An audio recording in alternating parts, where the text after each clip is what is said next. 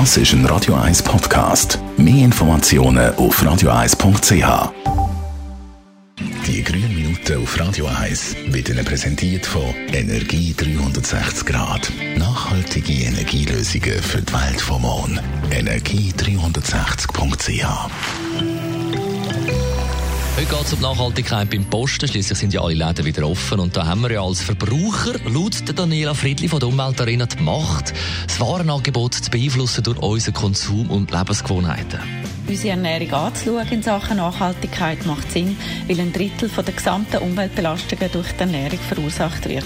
Ein großer Teil davon entfällt auf die Herstellung von Nahrungsmitteln. Beispielsweise ist die Herstellung von tierischen Produkten viel ressourcenintensiver im Vergleich zur Pflanzenproduktion. Außerdem relevant für die Umwelt beim Einkaufen ist die Verarbeitung, die Verpackung und der Transport der Lebensmittel. Was können wir Verbraucher denn konkret machen, um nachhaltig zu posten? Wir können beispielsweise im Laden, wenn wir vor einem Gestell stehen und die verschiedenen Produkte anschauen, uns für eins entscheiden, das ökologisch und sozial produziert worden ist. Dabei kann man sich an Label halten wie Bioknospe oder Fairtrade. Die Label werden auch erklärt auf labelinfo.ch oder bei uns in der Ausstellung zum Detailhandel. Gut ist natürlich auch, wenn man bei einem Bauer direkt kaufen kann, Freilandgemüse vom Feld, weil Gewächshäuser meistens viele Ressourcen brauchen. Saisonal, regional hört man immer wieder. Was hat es mit dem auf sich? Wenn wir regionale Produkte einkaufen, fördern wir die inländische Wirtschaft, aber auch die Umwelt profitiert von den kürzeren Transportwegen. Also am besten im Laden Produkte anschauen, von wo die kommen und vielleicht gibt es ja in der Nähe auch einen Hofladen mit lokalen Produkten.